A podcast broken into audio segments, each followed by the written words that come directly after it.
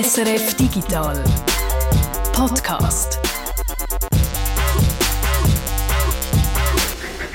Es ist Freitag, der 10. September. Das heisst, für euch ist es Freitag, für uns ist es erst Donnerstag, weil wir zeichnen den Podcast diesmal einen Tag früher auf als sonst. In diesem Podcast geht es viel um Datenschutz. Was wissen die Firmen über mich? Der Grossverteiler zum Beispiel, wo ich die ganze Zeit gehe posten. Dieser Frage bist du, Jürg, nachgegangen. Und für alle, die denken, Daten, äh, das ist langweilig, gibt es noch etwas ganz anderes. Ein wilder Mix aus Anime, Retro, 80er, 90er und Punk. Im Game-Tipp stellt der Guido nämlich No More Heroes 3 aus Japan vor. Ich bin der Peter Buchmann. Und ich, der Jürg Chill. Zwei aktuelle Meldungen, gerade zuerst zu zwei latent aktuellen Themen, kann man sagen. Themen, wo man immer mal wieder jetzt schon davon haben geredet. Apple zum einen macht einen Rückzieher, was den Kinderschutz angeht. Ganz im Gegensatz zu Bitcoins El Salvador. Wie im Juni ist angekündigt worden, ist der Bitcoin seit dieser Woche das offizielles Zahlungsmittel eben von dem zentralamerikanischen Staat. Mehr zum Bitcoin, El Salvador und dem Apple Kinderschutz gibt es ganz am Schluss von dem Podcast. Gurtenfestival abgesagt, Zürich Open Air abgesagt, Greenfield, Zinterlaken abgesagt, alles wegen Corona die Schweizer Festivallandschaft hat auch schon vielfältiger ausgesehen, oder Jürg? Ja, das kann man glaube ich schon so sagen. Wir sind ja nicht die Ersten, die das feststellen. Aber was wir sagen, es finden trotz Corona weiter Festivals statt. Diese Woche zum Beispiel das Heitere Open Air Zofingen. Und wer dort, wo die Bands auf der Bühne sehen, mit anderen Besucherinnen und Besuchern feiern oder einfach ein bisschen auf dem Festivalgelände rumlaufen, der oder die muss für das nicht einmal extra nach Zofingen reisen. Es geht nämlich auch bequem und pandemiesicher von daheim aus. Heitere On Air, das ist Stichwort. Das virtuelles Festival, das neben dem eigentlichen Live-Event stattfindet. Jürg, du bist am Dienstag am Eröffnungstag am heiteren On Air dabei. Besuchst du das Festival in Zukunft jetzt nur noch von daheim aus? Änder weniger, glaube ich. Also man kann so das Live-Erlebnis schon nicht ersetzen und das wissen natürlich auch die Macher vom Hater Open Air genau. Die wollen mit dem virtuellen Festival jetzt einfach auch denen treuen Fans eine Chance geben, die in diesem Jahr nicht dabei sind, sei es, weil sie keinen Zeltplatz haben, wo sie übernachten können oder einfach, weil sie aus Angst vor Corona lieber daheim bleiben. Jetzt nimmt mich natürlich Wunder, wie man sich das muss vorstellen, so ein virtuelles Festival. Also es gibt eigentlich äh, zwei so Hauptsäulen. Die eine ist, dass du mit deiner Computerfigur ein virtuelles Festivalgelände kannst erkunden. Auf dem kannst du Games spielen, Preise gewinnen oder mit anderen so virtuellen Festivalbesuchern innen chatten. Das ist herzig gemacht, kann man sagen. Du kannst deine Figur so mit verschiedenen Kleidern ausstatten. Zum Teil findest du auf dem Festgelände auch neue Kleider. Ich habe zum Beispiel so schicke rote Stöckeli-Schuhe gefunden, die ich meiner Figur nachher angezogen habe. Aber alles in allem ist es so ein bisschen Erinnerung an das Browser-Game für King aus den Nullerjahren, also so Habbo Hotel oder Club Penguin, hat es mir denken Nichts, wo du jetzt länger als äh, so zwei, drei Minuten wirklich Spass hättest. Du kannst halt auf dem Festivalgelände rumlaufen, schauen, was es alles hat. Dann hat es dann auch die Sponsoren. Bei der Migro kannst du irgendein Spiel spielen oder irgendein ein Quiz, wo du äh, Trivia vom äh, Hater Open Air musst wissen, wo ich sehr gut abgeschnitten habe. Schon ich noch nie bei diesem Festival war, aber ich habe einen von den vorderen Rängen gehabt. Aber trotzdem, äh, lang bin ich jetzt nicht mit dieser Figur dort rumgelaufen gelaufen, weil was mich interessanter hat dünkt bei diesem heiteren On Air ist die zweite Säule eigentlich vom ganzen heiteren TV. Heißt das, das ist zum einen eine gut gemachte Live-Übertragung, wo man sich wirklich Mühe gibt, dass jetzt auch in der Pause zwischen den Konzerten etwas läuft, also da wirst du hinter Kulissen mitgenommen, lernst so ein bisschen die Macherinnen und Macher vom Festival kennen. Es gibt auch Interviews mit Künstlerinnen und Künstlern und so und äh, das Konzert kannst du eben, wie gesagt, live mitverfolgen aus den verschiedensten Kamerawinkeln. Das ist sehr schön. Der Clou dabei ist aber, dass du, wenn du die Kamera deinem Computer eingeschaltet hast, selber als virtueller Zuschauer oder als Zuschauerin auf der Bühne hinter den Musiker eingeblendet wirst, zusammen mit allen anderen Leuten, die zu dem Zeitpunkt live von daheim aus so zuschauen. Und Künstlerinnen und Künstler auf der Bühne, die können mit dem virtuellen Publikum sogar reden, wenn sie wollen. Also die sehen, dass da irgendjemand daheim ist und vielleicht extrem am Feiern ist und dann können sie da oder die fragen, welchen Song das sie als nächstes möchten hören. Ich habe mein eigenes Bild auch gesehen, hinter der Stefanie Heinzmann ist das gewesen, auf der Bühne. Ich bin jetzt eigentlich also ein Bühnenstar, ein berühmter Peter. Und hat einer von diesen Bühnenstars mit dir daheim geredet? Hm, nein, das, das dann doch nicht. Also, ich hätte mir wahrscheinlich mehr Mühe müssen geben, irgendwie kräftiger winken, ausgelassener auf dem Tisch stand, oder irgendwie, äh, vielleicht hätte es auch geholfen, wenn die Blut vor dem Computer wäre gehockt, weiß jetzt auch nicht genau. Da hast du natürlich eine Chance verpasst, würde ich jetzt da sagen. Aber das Ganze klingt schon interessant, dass man von daheim aus könnte mit äh, Künstlerinnen und Künstlern in Kontakt treten, mit denen könnte reden hat das, das kleine heiteren Open Air alles selber auf beigestellt?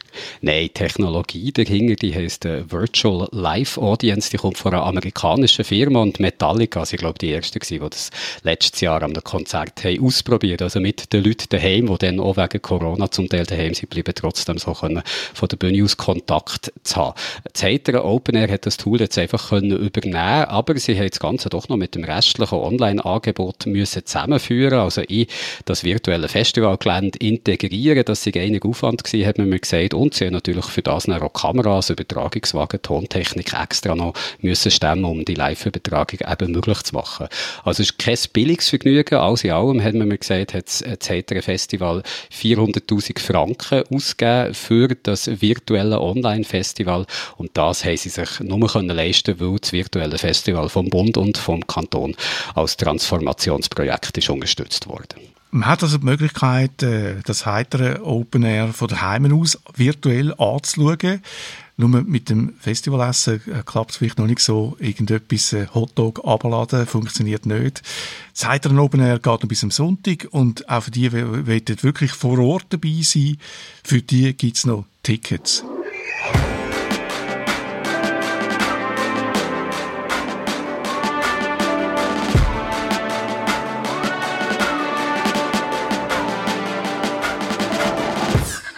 Den Spruch habt ihr wahrscheinlich auch schon gehört. Daten sind das neue Öl, heisst es ja immer wieder.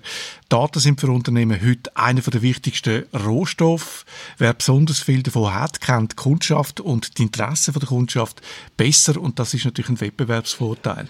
Darum werden natürlich auch ständig und überall Daten von uns gesammelt. Viel, auch ohne dass wir überhaupt etwas davon merken oder uns bewusst sind, dass da Daten gesammelt werden. Aber wir sind dem nicht ganz hilflos ausgeliefert. Der Schweizer Datenschutz schreibt vor, dass Unternehmen auf Anfrage mit Auskunft geben darüber, was für Daten dass sie von uns alles gesammelt haben und was sie damit machen. Und für das braucht es ein sogenanntes Datenauskunftsbegehren, das man per Post an die Firma schickt. Und du, Jürg, hast genau das für uns gemacht. Und zwar nicht nur einfach einmal. Nein, ganze 116 Mal habe ich so ein Datenauskunftsbegehren. Ich finde, man muss es auf Hochdeutsch sagen, es tut nicht besser. 116 Mal habe ich so ein Datenauskunftsbegehren abgeschickt. Anlass für das war ein neues Angebot von der Digitalen Gesellschaft Schweiz, das sich für Grundrechte und Menschenrechte im digitalen Raum einsetzt. Die digitale Gesellschaft, die hat jetzt seit einem Zeitchen auf ihrer Webseite einen Generator aufgeschaltet, wo dann eben automatisch sättige Datenauskunftsbegehren mit der entsprechenden juristischen Begründung kannst formulieren. Und der Clou ist, in diesem Generator hast du auch Adressen von verschiedenen Unternehmen drin, die du automatisch kannst einsetzen um sie anzuschreiben.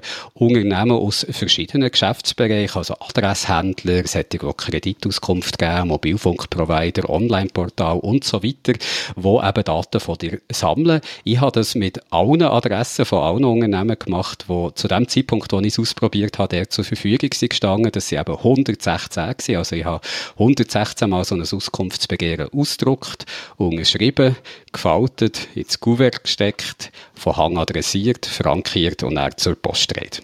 Marken abgeschleckt, 116 Mal? Das haben sie auf der Post automatisch können machen Also nicht Abschlecken, aber die Marke drauf tun trotzdem ein ziemlicher Aufwand, wenn man das 116 Mal macht. Aber das macht man natürlich nicht im Normalfall.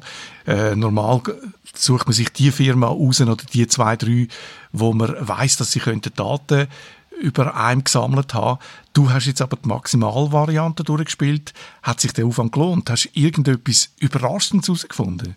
Also ich habe ganz bewusst alle Unternehmen angeschrieben, damit auch die drunter sind, wo ich selber persönlich noch gar nicht etwas zu tun hatte damit. Äh, Qualipad zum Beispiel ist eines von den Unternehmen gewesen. Ich habe kein Haustier, wusste nicht, wann das die an Daten von mir hätten sollen kommen, aber ich einfach mal schauen, ob wieder erwartend eben doch über Dritte irgendwie Daten bei denen hätten können landen. Und da muss ich sagen, hat es keine Überraschungen gegeben. Also nie, wo ich jetzt nicht gewusst habe, dass ich mit denen schon etwas zu tun hatte, haben Daten von mir besessen. Die Ausnahme sind da die Unternehmen, die Kreditauskunft geben, die funktionieren von Natur aus so, dass sie Daten von Dritten beziehen, um über Leute, mit denen hat man ja nicht direkt zu tun, um über Leute können die Auskünfte zu geben. Und dort hat es natürlich auch Daten gehabt von mir. Wenn sie jetzt irgendwo hat Daten gehabt, wo ich nicht hätte wollen, dass es die da gibt, weil es einfach wirklich auch keinen Sinn hat gemacht, weil ich gar keine Kundenbeziehung zu denen habe, oder wenn die Daten falsch wären gewesen, dann hätte ich das Recht gehabt, die Daten zu löschen oder zu korrigieren. Das ist eigentlich so der eigentliche Grund, wieso man ein Datenauskunftsbegehren kann stellen, um zu schauen, ob die Daten, die von einem irgendwo gespeichert sind, ob die richtig sind oder wenn sie falsch sind, ob sie vielleicht äh, äh, negative Konsequenzen für einen könnten haben. Und in dem Fall kann man eben veranlassen, dass die korrigiert oder gelöscht werden. Qualipet weiss einiges über mich und meine Katze. Bei dir ist das nicht der Fall und bei dir ist jetzt nichts Überraschendes rausgekommen bei diesen Auskunftsbegehren.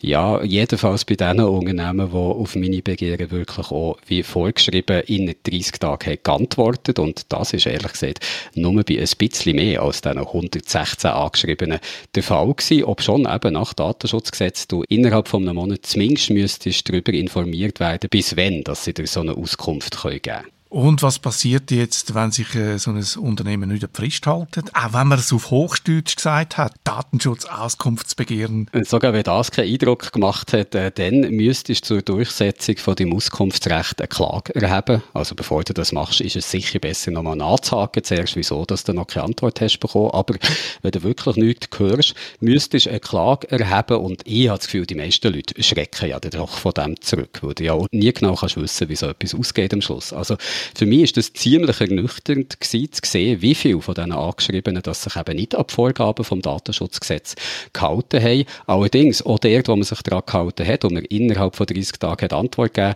auch die Antworten sind also zum Teil ziemlich ernüchternd gewesen, weil die sind häufig so schwammig äh, formuliert und verklausuliert formuliert gewesen, dass ich selber gar nicht richtig bin rausgekommen. Ja, ich kann mir es gut äh, vorstellen, so formuliert, dass man einfach gerade ein paar Semester Jusmus studiert hat, dass man einigermaßen rauskommt, was da gemeint ist. Ich glaube, das fasst es ganz schön zusammen. Ja, mir ist bei vielen Antworten einfach so gegangen, dass ich danach zwar habe gewusst, dass da Daten von mir gesammelt werden, aber viel mehr nicht. Und äh, dass Daten gesammelt werden, habe ich in den meisten Fällen schon vorher gewusst. Aber wenn es um Fragen ist gegangen, zum Beispiel wie Daten zum Unternehmen sind gekommen oder wie lange sie der gespeichert bleiben, äh, da bin ich als Laie einfach nicht schlau geworden. Also da hat so Sachen geheißen wie, wenn wir ein berechtigtes Interesse haben, dann können wir Daten unter Umständen auch an affiliierte Dritte weiterleiten. Da weiß ich nicht, wer mit diesen Dritten Schritte gemeint ist und was die berechtigten äh, Gründe sind. Also ich habe wegen darum auch beim eidgenössischen Datenschutzbeauftragten EDOP noch nachgefragt und dort hat man auch festgestellt, ich zitiere jetzt mal äh, wörtlich, dass die Auskunftspflicht eine größere Herausforderung sei, selbst für Unternehmen, deren Geschäftsmodell im Kern auf Daten beruht. Und äh, besonders kurios habe ich in diesem Zusammenhang die Antwort gefunden, die ich von der Sunrise UPC habe bekommen, ein Unternehmen, wo ich jetzt mal davon wäre ausgegangen, ausgegangen, dass die sich mit moderner Technologie einigermaßen auskennen. Aber während ich überall sonst äh, die Unterlagen auf einem USB-Stick bekommen habe oder als PDF in eine E-Mail angehängt oder häufig auch schriftlich gedruckt, bei Brief, da hat mir Sunrise UPC ein Passwort geschützte CD-ROM geschickt. Da habe ich zuerst per SMS das Passwort müssen anfordern und als ich es bekommen habe, habe ich gemerkt, dass mir das trotzdem nichts nützt, weil ich habe selber, wie wahrscheinlich viele andere Leute, schon lange keine CD-Leser mehr im Computer. Also dann fragt man sich natürlich, ob so den Datenschutzvorschriften ist genügend da worden, die vorgeben, dass die Unternehmen die Antworten in einer leicht abrufbaren Form, in einem leicht abrufbaren Format müssen liefern Beobachtet man das beim eidgenössischen Datenschutzbeauftragten? Also wird der von selber aktiv und schaut, ob sich die Unternehmen an die Pflicht halten, die sie da äh, im Zusammenhang mit der Datenauskunft haben? Der EDOP, der Datenschutzbeauftragte, wird erst aktiv, wenn er viel Klagen zu einer bestimmten Firma erhalten hat, hat man mir dort gesagt. Vorher muss man selber etwas machen. Also eben, wenn sonst nichts geht, das Unternehmen halt einklagen. Und das ist in Regel, wie gesagt, auch nicht ganz ohne. Du musst nämlich zum Teil auch einen Vorschuss leisten und weisst eben auch nie genau, wie das Verfahren am Schluss ausgeht. Also viele Leute habe ich äh, das Gefühl, die schrecken vor dem zurück. Und äh, insgesamt ist bei mir so ein bisschen das Gefühl aufgekommen, für die Unternehmen, und für viele Unternehmen ist so ein Datenauskunftsbegehren einfach eine lästige Strafaufgabe, wo man sich am liebsten halt davor drückt, also vielleicht ein bisschen auf Zeit spielt und es den Leuten so kompliziert wie möglich macht, damit sie dann auch die Nerven verlieren und die Sache einfach nicht mehr weiterziehen. Also so wie es bis jetzt klingt, würdest du dir die Mühe mit diesen 116 ausgedruckten Datenschutzauskunftsbegehren nicht mehr machen, die alle ins Gouverneur stecken, adressieren und auf die Post bringen, das lohnt sich nicht, oder? Ich glaube, in dem Fall, in meinem Fall hat es sich jetzt wirklich nicht gelohnt. Aber man muss natürlich schon sagen, das ist jetzt rein anekdotisch, was ich hier berichte, oder? Das ist einfach mein Fall. Das ist nicht eine grosse flächendeckende Auswertung, sondern einfach, was ich erlebt habe. Es kann gut sein, dass bei jemand anderem viel Spannenderes oder Unerwartetes auftaucht als bei mir. Bei mir hat es, wie gesagt, keine grosse Überraschungen gegeben. Zum Beispiel bei den Online-Händlern oder den Detailhändlern, die ich für meine Daten habe angefragt Da sind in erster Linie Kundendaten von mir gespeichert, also was ich wo, wenn gekauft habe, wenn ich mit dem Kundendienst zu tun habe. Also alles so Sachen, wo ich natürlich weiss, dass äh, die die Daten von mir haben. Von Migrocoop zum Beispiel, da habe ich einfach eine sehr, sehr lange Auflistung von allen Einkäufen bekommen, wo ich meine Cumulus oder Supercard dafür habe gebraucht. Was aber dann interessant ist, äh, zu sehen, ist, wie die Händler einem anhand von solchen Daten einem bestimmten Kundensegment zuordnen. Also Coop sagt zum Beispiel, dass ich ein höchstes Interesse an nachhaltigen Produkten habe und Migro meint, mein Kaufmotiv sei ausgewogen Ausgewogenheit und Qualität.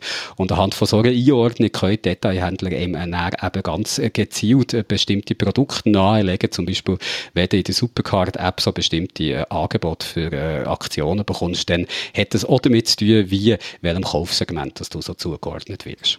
Aber eben, dass die Händler solche Daten von einem sammeln, das überrascht uns ja nicht. Schließlich äh, gibt es eben Superkarten oder Cumulus-Karten, die für genau das gemacht sind, dass sie nachverfolgen können, welche Kunden welches Produkt kaufen ja, das weisst ja eigentlich, auf was du dich da einlässt mit so einer Karte. Jedenfalls, wenn du die allgemeinen Geschäftsbedingungen dazu gut gelesen hast, was ich bin ja eigentlich ich nicht immer mache.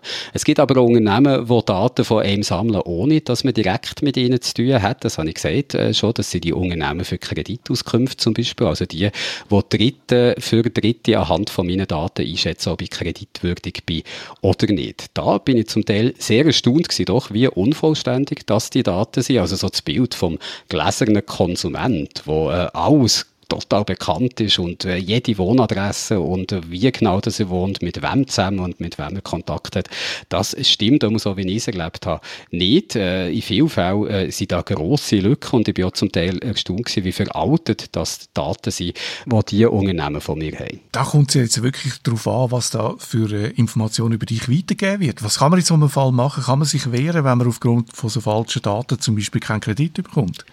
Ja, das Schweizer Datenschutzgesetz das sagt, dass man seine Daten eben jederzeit korrigieren oder zum Teil auch kann löschen Also gerade was die Unternehmen angeht, die Kreditauskünfte geben, dort kann man das Löschen nicht verlangen, weil die bekommen die Daten ja von Dritten, also von anderen Firmen, wo ich wahrscheinlich eingewilligt dass es in Ordnung ist, dass die an Dritte weitergegeben werden. Manchmal steht das, wie gesagt, in den allgemeinen Geschäftsbedingungen irgendwo vergraben, aber wenn ich denen zugestimmt habe, dann ist es in Ordnung, dass die Daten an Unternehmen für Kredit für Bonitätsauskunft gehen und dann kann ich das Löschen nicht verlangen, aber ich kann jederzeit verlangen, dass falsche Daten korrigiert werden.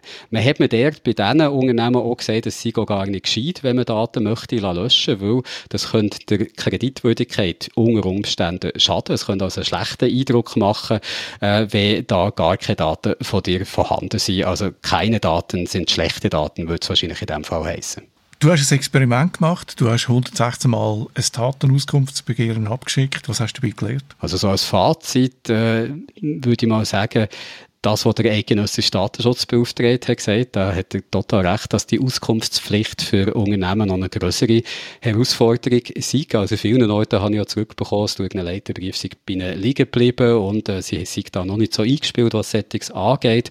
Aber eben, dass ich auf 116 abgeschickte Briefe nur 72 Antworten habe bekommen, das ist, glaube ich, nicht ein Ruhmesblatt. Ich denke, an vielen Orten, wie gesagt, ist das einfach, äh, wird das als lästige Aufgabe gesehen und in Hoffnung, dass die Leute mühsam ist, x mal nachzufragen, wird es halt gerne mal liegen gelassen.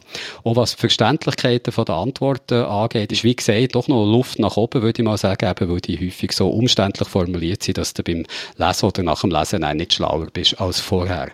Also insgesamt habe ich, glaube gelernt, dass es jetzt in meinem Fall nie eine Daten hat gegeben von mir, wo ich das nicht habe nachvollziehen wie dass die dort gelandet sind und gelernt habe, ja, dass die Qualität der Daten insgesamt doch schlechter, lückenhafter ist, als zu erwarten ist oder auch vielleicht als zu befürchten ist, also zu versprechen, dass man dank äh, Daten Kunden genau kann kennen das, äh, habe ich das Gefühl, ist häufig halt auch so ein bisschen ein Marketingversprechen und in Daten und Wahrheit sind die Daten dann lange nicht so genau und aktuell, dass man wirklich alles könnte über den Kunden, über die Kundin wissen. Aber das muss ich jetzt auch nochmal sagen, ich kann wirklich nur von meinem Fall sprechen, vielleicht bei jemand anderem hat es da ganz ein anderes Bild gegeben. Du hast es gerade gesagt, Jürg, bei jemand anderem wäre das Resultat von solchen Anfragen vielleicht ganz anders rausgekommen. Darum wenn ihr das selber mal ausprobieren wollt, könnt ihr das recht einfach machen. Ihr müsst es nicht 116 Mal machen. Vorlagen für Datenauskunftsbegehren, die findet ihr zum Beispiel auf der Webseite von der Digitalen Gesellschaft Schweiz oder vom eidgenössischen Datenschutzbeauftragten vom EDÖP. Die Links dazu findet ihr in der Episodenbeschreibung von dem Podcast.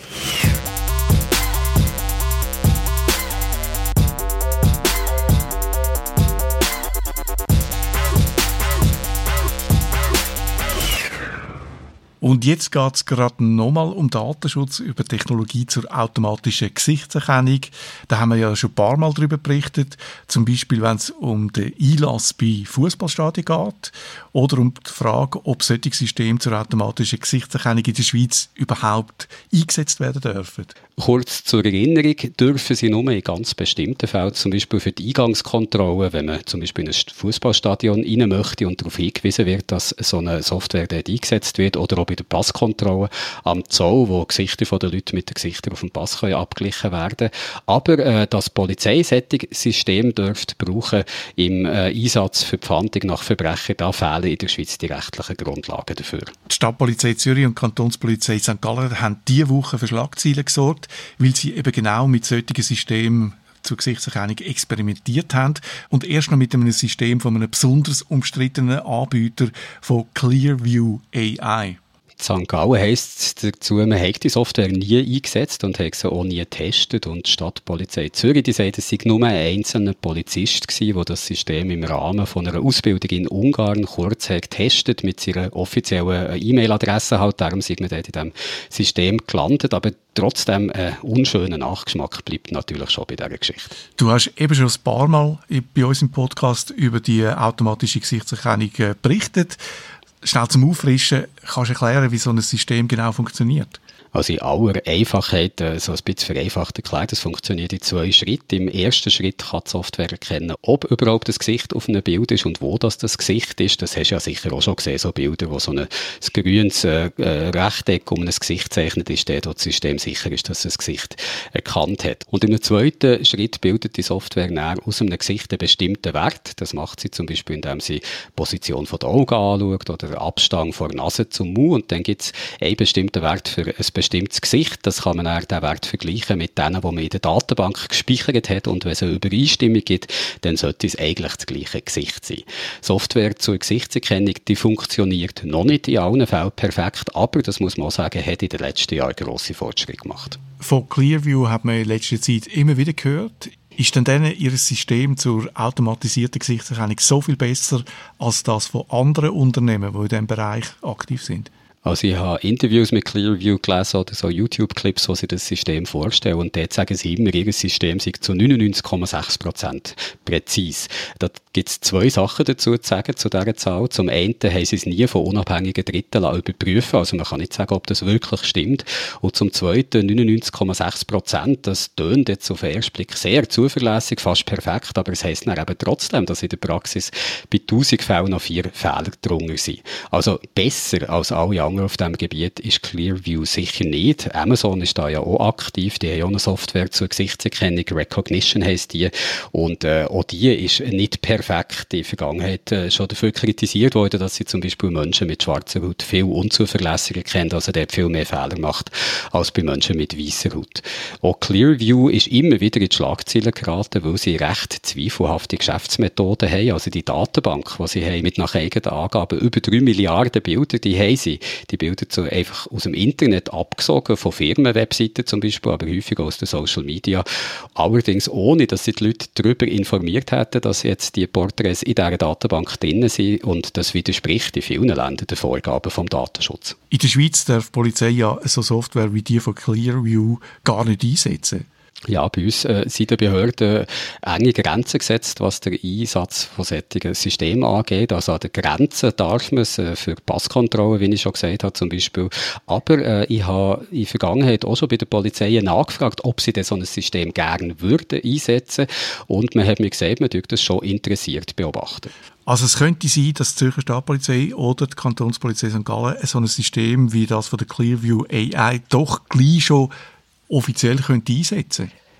Äh, das zeichnet sich nicht ab. Äh, der Schweizer Datenschutz ist da recht streng. Also der eidgenössische Datenschutzbeauftragte, der EDOP, wo wir es jetzt hier in dieser Podcast-Ausgabe auch schon davor hatten, der hat noch nie ein Zeichen gegeben, dass er ein System bald wird erlauben. Eher im Gegenteil, weil Gesichtsdaten und andere biometrische Daten, die den Körper betreffen, weil das besonders heikle Daten sind, die du eben im Notfall nicht einfach kannst wechseln so wie das Passwort könntest wechseln, wenn das mal in die falschen Hänge sollte geraten. Darum äh, sollen biometrische Daten zu besonders schützenswerten Daten werden mit dem revidierten Bundesgesetz über einen Datenschutz, wo im Moment noch darüber beraten wird und äh, nachdem sollte dann eben auch der Umgang mit Gesichtserkennung noch ein bisschen restriktiver gehandhabt werden, wo eben Gesichter äh, besonders schützenswerte Personendaten sind. Personen müssten dann immer explizit die Einwilligung geben, dass sie so dürfen, ihre Gesichter so dürfen ausgewertet werden und die staatlichen Stellen bräuchten auch weiterhin immer eine zwingende gesetzliche Grundlage für den Einsatz von solchen Systemen.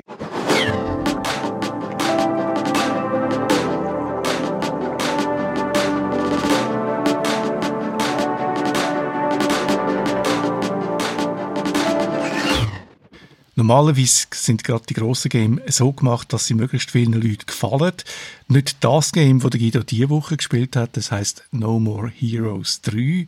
Es ist ein wilder Mix aus Anime und Retro 80er, 90er Jahre Games mit einer grossen Portion Punk-Attitüde. Jetzt bin ich gespannt, Guido, um was geht's da?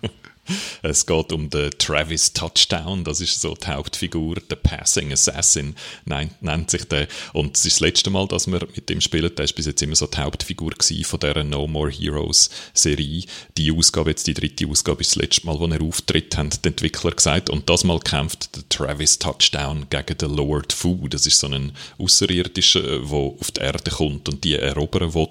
Und dann äh, so ein Turnier organisiert mit den zehn besten Kämpfern von der Galaxie und der Travis Touchdown muss sich dann sozusagen durch die durchkämpfen, bis er am Schluss dann gegen den Lord Fu kämpft, äh, zum verhindern, dass der dann erobert wird. Und das ist dann eigentlich so der Loop vom Game. Einerseits eben die Bosskämpfe gegen die besten Kämpfer von der Galaxie und dazwischen muss man immer so ein bisschen grümscheln, weil für jeden von diesen Bosskämpfen muss man eine Startgebühr zahlen, die muss man sich zuerst verdienen und dann machst du kleinere Kämpfe, die sich immer so ein bisschen wiederholen oder machst du auch wirklich so ganz äh, alltägliches Zeug wie Rasenmähen oder Abfall aufsammeln am Strand. Rasenmähen klingt jetzt äh, ein bisschen weniger spektakulär, sind dann dafür die Bosskämpfe lässig? Ich finde ja, es ist äh, dazwischen wirklich so ein bisschen repetitiv. Ich glaube, das ist aber auch gewollt. Das ist so ein bisschen eine Parodie von so Open-World-Games, wo man häufig auch so ein bisschen grümscheln muss. Und ich würde auch sagen, ja, die Bosskämpfe, die sind super. Ich finde eh sowieso das Kampfsystem sehr so tight, wie man, wie man gerne sagt. Man hat eigentlich nur wenig Fähigkeiten, wo man schnell gelernt hat. Und dann geht es aber darum, die richtig einzusetzen. Und das ist bei jedem Boss wieder anders. Die kämpfen alle anders. Es geht also darum, herauszufinden, wie genau die kämpfen. Das ist häufig äh, so ähm, Trial and Error oder man äh, schlägt fehl und probiert es nochmal, bis man es dann geschnallt hat, wie ein Kampf funktioniert. Und natürlich auch, welche Taktik man selber anwenden muss, dass man, äh, dass man den Kampf schafft. Und das ist wirklich einfach sehr spannend und immer sehr fantasievoll und spektakulär. Du hast das Game gespielt im letzten Let's Play auf unserem YouTube-Kanal SRF Digital. Ich habe schnell reingeschaut und visuell sieht es also ein bisschen gewöhnungsbedürftig aus. das ist so die höfliche Formulierung. Genau, es ist zum Teil also wirklich ein totales Chaos. Es hat so wie x verschiedene Stile, die wild zusammengewürfelt sind, die die ganze Zeit wieder, wieder ändern. Es ist so absichtlich retro-designt, also es sieht manchmal wirklich aus wie ein 90er-Jahr-Game. Äh, und dann hat es einfach noch so etwas ein bisschen Schludriges, es sieht so ein bisschen abgewetzt und mit Holzleim zusammengeklebt aus. Und das ist aber volle Absicht, oder? Das ist einfach der visuelle Stil äh, von, von dem Game. Es, äh, der Übergang zwischen, es ist im Fall ernst gemeint, oder das ist jetzt der Persiflage von einem anderen Game oder von sonst irgendwie einem Stil, der ist total verwischt, der Übergang. Das weiß nie so recht, äh, ob es jetzt ernst gemeint ist oder ein Witz. Und dann hat es einfach eine Tonne so popkulturelle Anspielungen drin. Auf den E.T. vom, vom Spielberg wird angespielt. Der japanische Filmemacher Takashi Miike wird immer wieder, äh, kommt immer wieder vor, wird so zitiert. DC-Superhelden äh, kommen vor. Generell einfach so äh, Amerikaner wird äh, auf die Chippe genommen. Es hat recht einen groben Humor. Also zum Beispiel zum Spiel speichern muss man aufs WC und dass man das machen kann, muss man das WC zuerst entstopfen.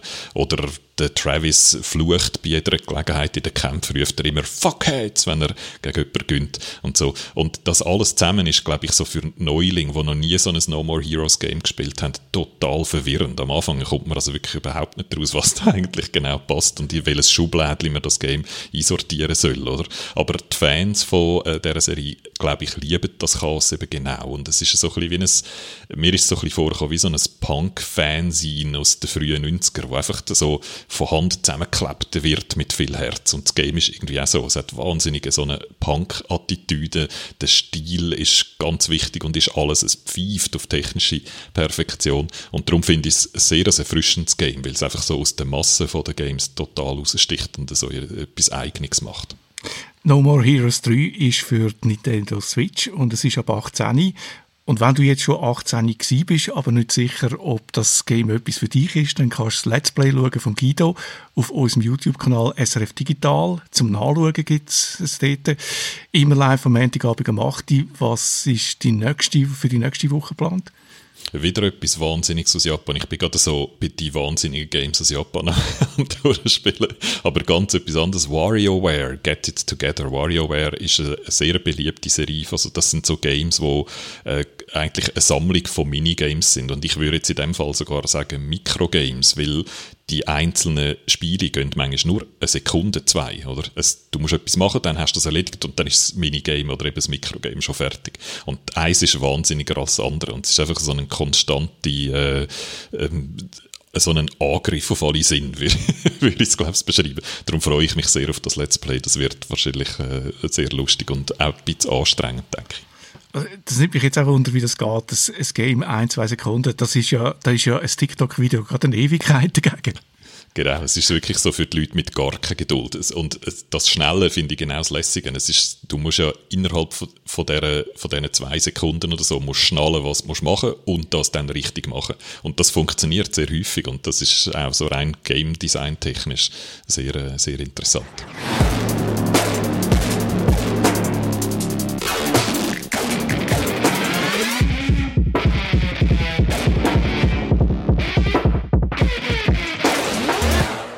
Datenschutz zum Dritten. Apple verschiebt die Einführung der Kinderschutzmaßnahmen. Apple hat verschiedene Massnahmen angekündigt, wie dass sie den Kinderschutz äh, gewährleisten Da haben wir hier im Podcast auch schon ein paar Mal darüber berichtet. Vor allem eine Maßnahme hat zu heftigen Reaktionen geführt.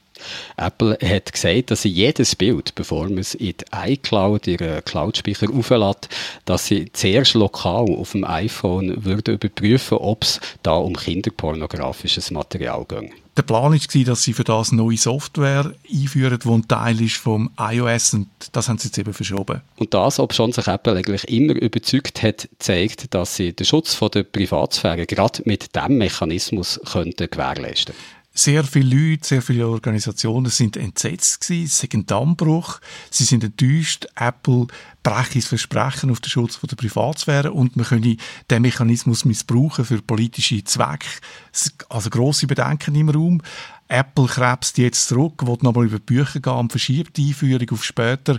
Man hat den Eindruck, sie sind von diesen heftigen Reaktionen selber überrascht worden, so ähnlich wie Facebook mit äh, WhatsApp, wo, wo es darum gegangen ist, dass man die Daten austauscht. Jetzt hat sich vor ein paar Tagen oder Ashton Kutscher dazu geäussert, der Schauspieler, der jetzt immer mehr ein Tech-Entrepreneur ist. Der hat in einem Podcast von der New York Times über das Thema geredet. Peter, du hast äh, den, den Podcast angelassen. Was sagt der Ashton Kutscher zum Plan von Apple?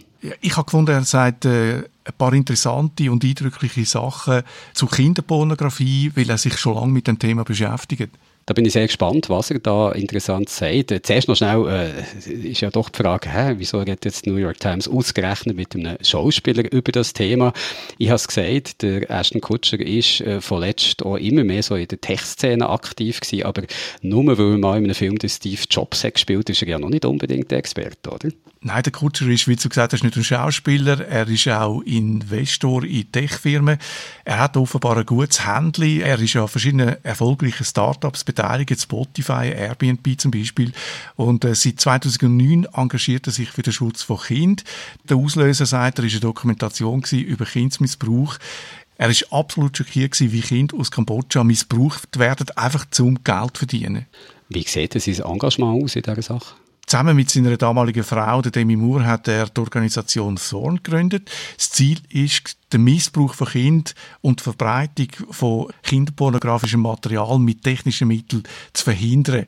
Thorn schafft zusammen mit den grossen IT-Firmen Facebook, Microsoft, Google, Amazon, Palantir, Mozilla, hört nicht mehr auf, Salesforce. Sie entwickelt Software.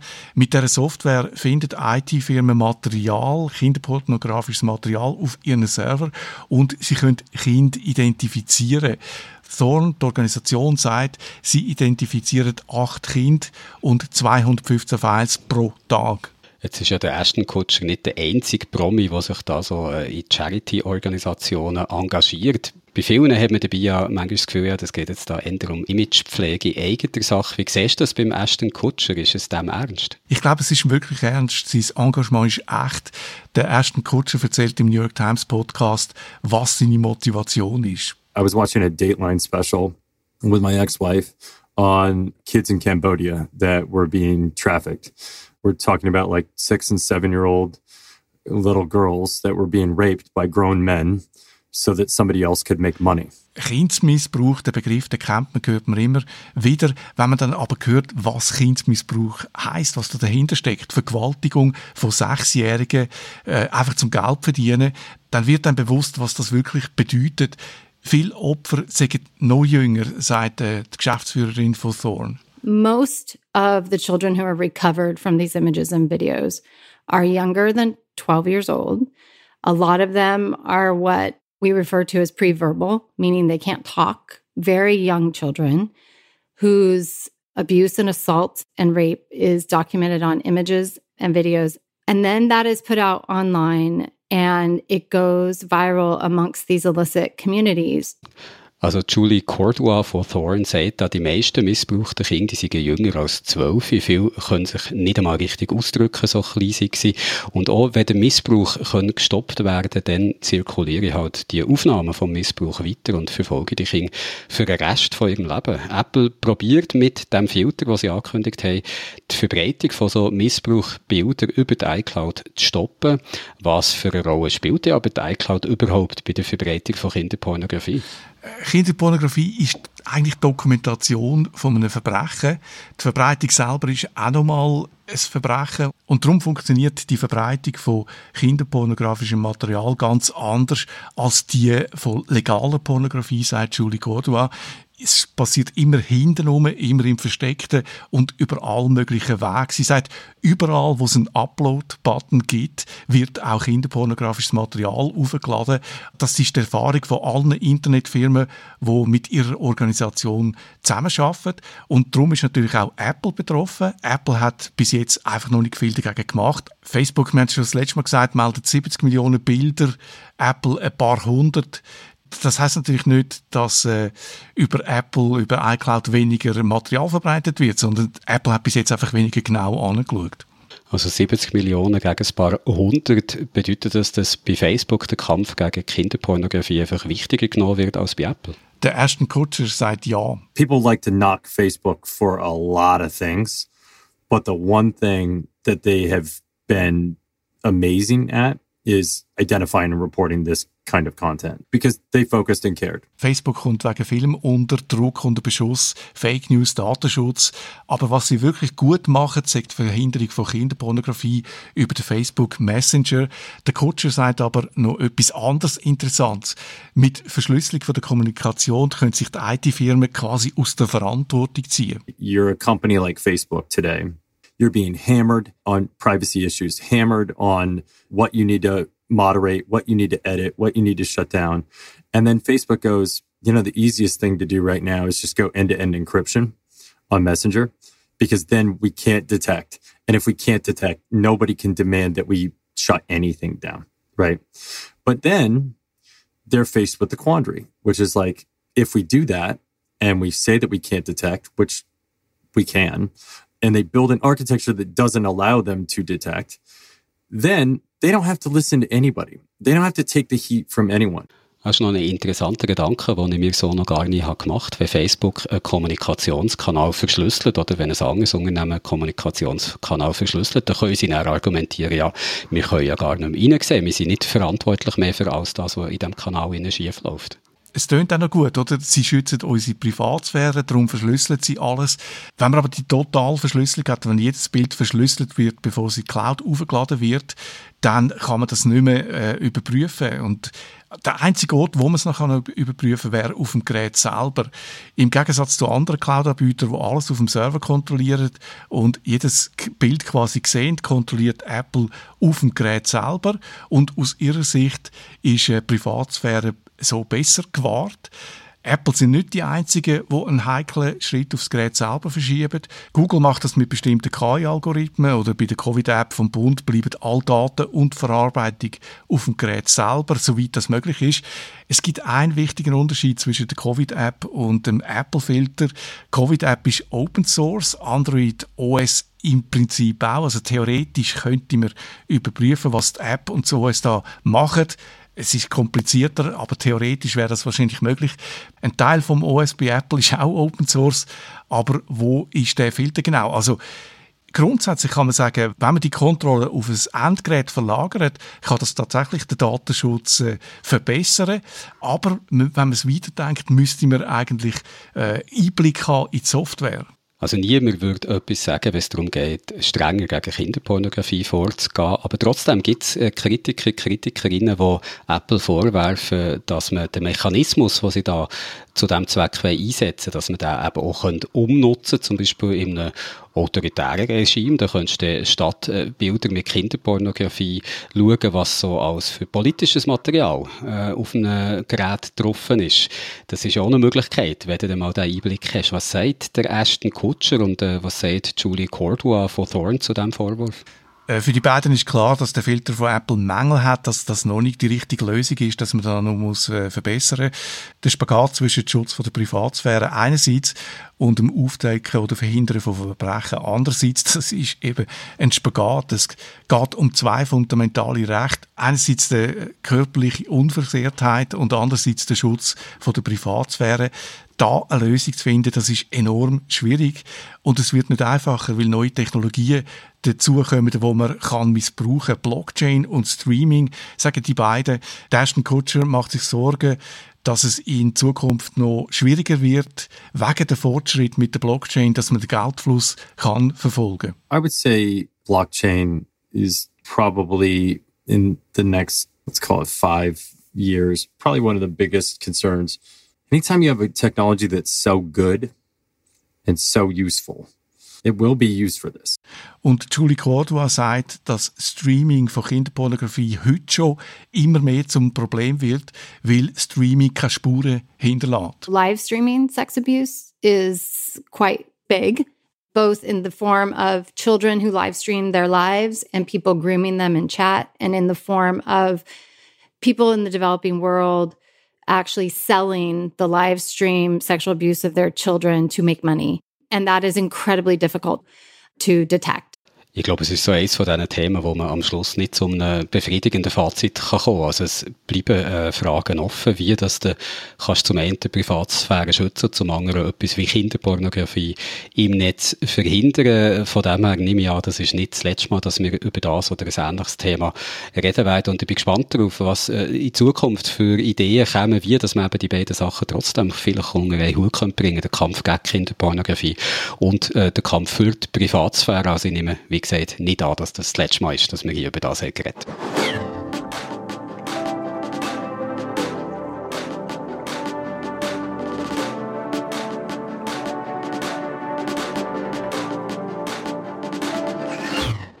El Salvador ist auch in den Schlagzeilen in den letzten Tagen, wo es ist das erste Land, wo der Bitcoin als offizielles Zahlungsmittel gilt, seit dieser Woche. Bitcoin-AnhängerInnen sind begeistert über das, für sie ist es ein Meilenstein, aber nicht alle sehen diesen Schritt so positiv. Was genau ist diese Woche in El Salvador passiert, Peter? Äh, es sind Gesetze in Kraft getreten, die das Parlament im Juni beschlossen hat. Bitcoin ist äh, ein legales Zahlungsmittel neben dem US-Dollar. Das Land hat vor äh, 20 Jahren umgestellt auf den US-Dollar als legales Zahlungsmittel.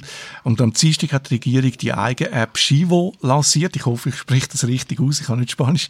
Mit der App kann man Dollar oder Bitcoin überweisen. Und jeder und jede, die die App installiert hat, El Salvador, und sich anmeldet, kommt von der Regierung Bitcoin im Wert von 30 Dollar geschenkt über. Also El Salvador ist das erste und bis jetzt das einzige Land, wo Bitcoin offiziell als Zahlungsmittel ist. Wie ist es denn so wie gekommen, dass das ausgerechnet in El Salvador passiert? El Salvador ist nicht ein wohlhabendes Land. 70 Prozent der Leute haben kein Bankkonto. Man könnte sich kaum vorstellen, was das bedeutet, wenn man auf dem Land wohnt äh, und eine Stromrechnung muss zahlen. Dann muss man mit dem Bus zuerst in die Stadt rein, in die nächste Stadt fahren, wo es eine Bank gibt. Dort muss man vielleicht eine Stunde anstehen, bis man zahlen kann. Und dann muss man den ganzen Weg wieder zurück machen mit dem Bus. Das hat ein Bürger von El Sonte am Online-Magazin Motherboard in einer Videoreportage erzählt. In El Sonte leben rund 3000 Leute. Es ist ein Dorf an der Pazifikküste. El Sonte ist beliebt bei amerikanischen Surfern. Die Surfer haben eine wichtige Rolle gespielt gell, bei der Einführung von Bitcoin in El Salvador.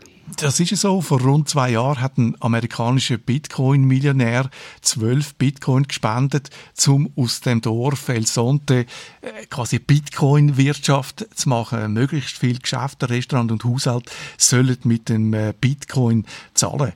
Die Bitcoin Beach Organization ist gegründet worden mit dem Geld. Sie haben dann eine eigene Wallet programmiert. Die arbeiten zusammen mit der App Strike. Mit Strike kann man Bitcoin kaufen und verkaufen. Man kann auch Dollar überweisen, so ähnlich wie mit Wind. Und äh, die Leute von El Sonte brauchen jetzt seit zwei Jahren die Beach Wallet App und Strike App. Viele brauchen äh, Bitcoin zum Sparen und zahlen im Alltag mit äh, Dollar. Also die Verwandlung von dem Dorf in eine Bitcoin-Wirtschaft, die hat funktioniert, kann man sagen. Äh, schwierig, das von da aus aus der Schweiz zu beurteilen. Ich habe einfach die Reportage vom Motherboard geschaut, was sehr interessant ist. Es hat sicher für die einen funktioniert. Zum Beispiel ein Unternehmer, der sagt, er zahlt jetzt den Lohn in Bitcoin, damit seine Leute nicht einmal im Monat einen Nachmittag lang müssen, eben in die nächste Stadt fahren oder Lohn holen. Einer, der sicher überzeugt ist, dass das funktioniert hat, ist der Michael Peterson. Der Michael Peterson ist ein amerikanischer Surfer, der seit Jahren schon mit seiner Familie in El Sonte lebt und er ist einer der Köpfe hinter der Beach Wallet. Für ihn hat der Bitcoin das Versprechen eingelöst in, dem, in dieser Surferstadt. Ein Zahlungsmittel für die Armen, das sagt er in dieser Reportage vom Magazin Motherboard. Here's this community in El Salvador people, a lot of them living in shacks with dirt floor and, and 10 walls. And now they're all transacting on their smartphones. They're, they're zipping around payments, um, you know, much easier than, than people in the first world are. And so it's, I think, proven that Bitcoin really is the money of the, the poor, of the people on the lowest level of the economic ladder, and can really transform their lives. Der Motherboard-Reporter ist ein bisschen skeptischer. Er sagt, es ist nicht immer einfach, äh, zum Celsante mit Bitcoin zu zahlen. Die Leute zahlen viel mit der Strike-App in Dollar. Äh, sie brauchen beide Apps parallel. Also das ist vor rund zwei Jahren passiert in El Sonte. Und dann hat in diesem Juni der Präsident von El Salvador plötzlich angekündigt, dass der Bitcoin ein offizielles Zahlungsmittel im Land wird. Ja, und interessant ist noch, wie das die Leute, Bürger, Bürgerinnen von El Salvador erfahren haben. Er hat das nämlich gesagt an einer Bitcoin-Veranstaltung zu Miami auf Englisch. Bitcoin wäre das zweite offizielle Zahlungsmittel eben neben dem US-Dollar. Für viele Anhänger von Bitcoin ist der Bitcoin ja nicht ein Zahlungsmittel, sondern ein profanes wie das äh, Bargeld, das wir in der Tasche haben, sondern eher so etwas wie Gut, das man halt auch braucht, um äh, probieren, vielleicht äh, Spekulationsgewinne zu machen oder sein Vermögen drin anzulegen. El Salvador macht den Bitcoin jetzt aber trotzdem zum offiziellen Geld. Ja, der reine Bitcoin ist nicht geeignet als Zahlungsmittel im grossen Stil. Für Überweisungen von kleinen Beträgen ist es äh, zu teuer. Der Bitcoin schwankt enorm. Nach der Lancierung von der Shivo-App zum Beispiel ist er ein paar Stunden später um 20 Prozent eingebrochen. Die Regierung von El Salvador hat eine eigene App entwickelt, eben die Shivo-App. Die basiert nicht direkt auf der Blockchain, also Transaktionen laufen nicht direkt über Bitcoin-Blockchain, sondern über einen mexikanischen Exchange, also eine Firma, die dann wieder mit der Blockchain interagiert, Bitso heißt die. Dollartransaktionen, die werden über eine amerikanische Bank abgewickelt, über Silvergate. So kann man sofort Bitcoin in Dollar konvertieren und die Kosten für die Transaktionen übernimmt die Regierung. Also so wird man den Nachteil vom Bitcoin-Zahlungssystem in den Griff bekommen. Also für die AnhängerInnen von Bitcoin ist das, was El Salvador da beschlossen hat, der Bitcoin eben zum offiziellen Zahlungsmittel zu machen, ein Meilenstein. Was meinst Menschen wird es funktionieren? Wird der Plan aufgehen? Für mich gibt es einfach einen Haufen offene Fragen. Zum Beispiel das Gesetz, das das Parlament beschlossen hat, ist widersprüchlich. Einerseits ist festgelegt, dass eine Käuferin mit Bitcoin immer überall zahlen kann, also Kaffee, Restaurant und so weiter. Gleichzeitig steht aber auch in dem Gesetz, die Verkäufer, die die technischen Mittel nicht haben, die kann man nicht zwingen zum Bitcoin akzeptieren. In El Salvador, muss man wissen, haben 50 Prozent der Leute keinen Internetzugang heute noch. Ein weiterer Punkt ist das Tempo von der Einführung von dem Bitcoin als offizielles Zahlungsmittel. Das ist enorm. In drei Monaten hat man ein offizielles Zahlungsmittel lanciert, inklusive technische Umsetzung. Und es verwundert mich nicht, dass in der ersten Stunde, in den ersten Stunden, nachdem die App am Morgen um drei lanciert worden ist, äh, dass es zu einer Panne gekommen ist. Äh, sie haben das System wieder müssen stoppen. Und da frage ich mich dann schon, ist das System wirklich sicher? Kann man das wirklich nicht angreifen? Wenn der Staat kann das Zahlungssystem ausschalten, und das haben sie gemacht, haben sie müssen machen nach dieser Panne am Morgen, dann hat das auch nichts mehr mit der ursprünglichen Idee von Bitcoin zu tun. Und äh, ich frage mich da, welche Rolle spielt spielt Bitcoin überhaupt noch in dem äh, Zahlungssystem? Wenn wir jetzt noch auf äh, Präsident von El Salvador äh, reden kommen, der Präsident Bukele, der ist, äh, wie drückt man es auch aus, eine schillernde Figur. Er ist 40-jährig, äh, wird als charismatisch beschrieben, kommt aus der Werbebranche und hat politisch so einen ziemlichen Wandel von links nach rechts durchgemacht. Also Kritiker werfen er wird immer autokratischer, was den Regierungsstil angeht. Aber er ist in El Salvador immer noch sehr beliebt. Gell? Die Zustimmungsrate habe ich gesehen, hat er von 75 Prozent. Ja, das ist nach der Einführung von Bitcoin sind die Mehrheit der Leute ist dagegen, gegen die Einführung von Bitcoin, zwei Drittel. Er hat vorher Zustimmungsrate von 85 Prozent, aber jetzt immer noch 75 Prozent. Eine Begründung von der Regierung für den Bitcoin, das hat mich stutzig gemacht. Bitcoin soll den Tourismus ankurbeln. Dank dem Bitcoin kommen neue Touristen ins Land, hat der Präsident gesagt. Jetzt muss man wissen, El Salvador ist eines der gefährlichsten Länder auf der Welt. Äh, je nach Jahr und Statistik, 2015 haben sie noch äh, die Statistik angeführt, jetzt sind sie irgendwie auf Platz 4.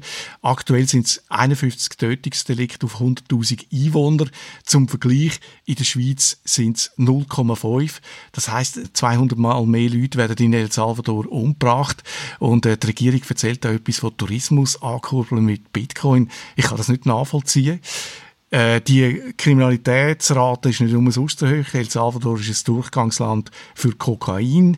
Der Transport wird kontrolliert von mächtigen Gangs und der Guardian, ähm, äh, englische Zeitung, schreibt, der Präsident verhandle hinter der Kulisse mit diesen Gangs.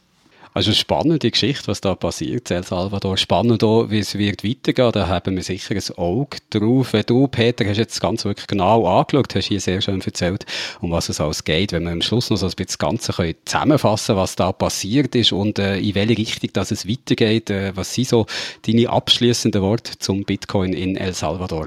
Ja, mich hat beeindruckt, dass 70 Prozent der Leute keine Bankverbindung haben zu El Salvador.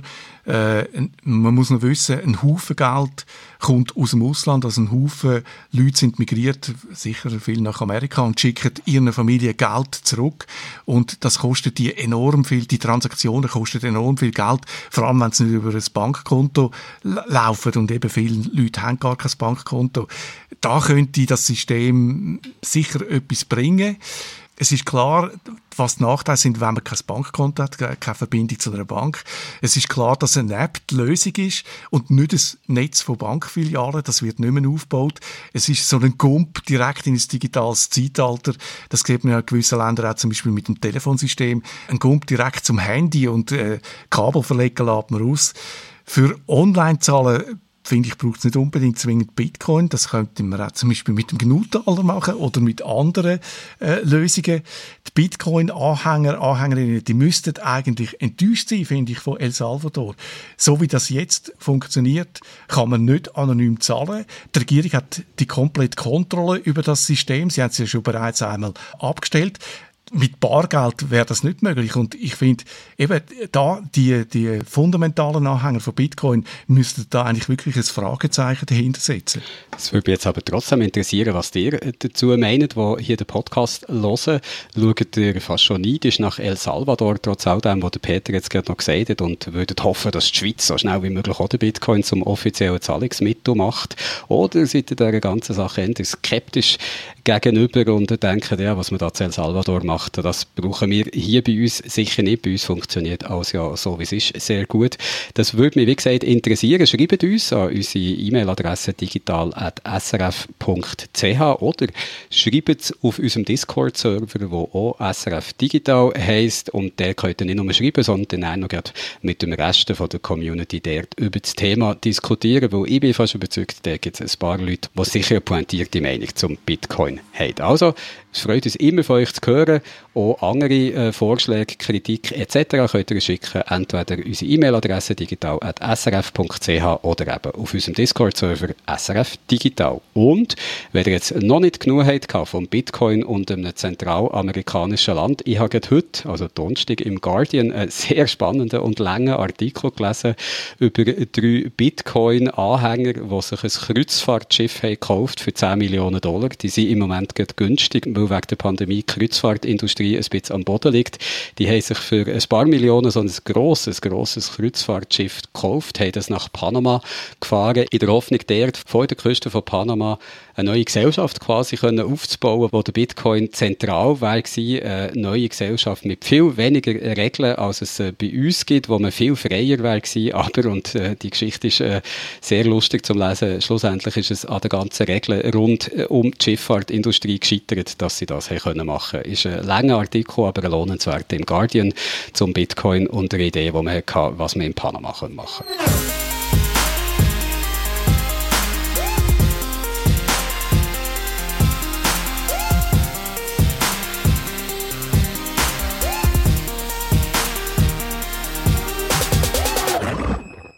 Mit dem Hinweis und dem Aufruf sind wir am Schluss vom Podcast. Einem Podcast, wo ich zum Beispiel gelernt habe, dass es Länder wie El Salvador gibt, wo 70 Prozent der Leute keine Bankverbindung haben und wegen darum natürlich auch froh wären, wenn es neue Technologien gibt, die da einen Zugang zum Bankwesen könnten vereinfachen könnten. Und ich habe gelernt, dass man unter Umständen meiner Kreditwürdigkeit nicht kann trauen im Internet. Und vielleicht habt ihr gelernt, dass ihr unseren Podcast gut findet und möchtet das jetzt der Welt mitteilen, dann macht das doch. In eurer Podcast-App könnt ihr vielleicht eine Bewertung abgeben. Ihr könnt das aber auch machen bei iTunes oder sonst auf Plattformen, wo es Podcasts gibt. Wir freuen uns über jede Bewertung, weil mit jeder Bewertung macht ihr diesen Podcast hier sichtbarer und so sehen vielleicht auch Leute, die ihr bis jetzt noch nicht kennt. Ich wünsche euch allen ein schönes Wochenende und wir hören uns wieder in der nächsten Woche. Und auch ich freue mich, wenn ihr nächste Woche wieder dabei seid. Ein schönes Wochenende. Ade miteinander. Tschüss.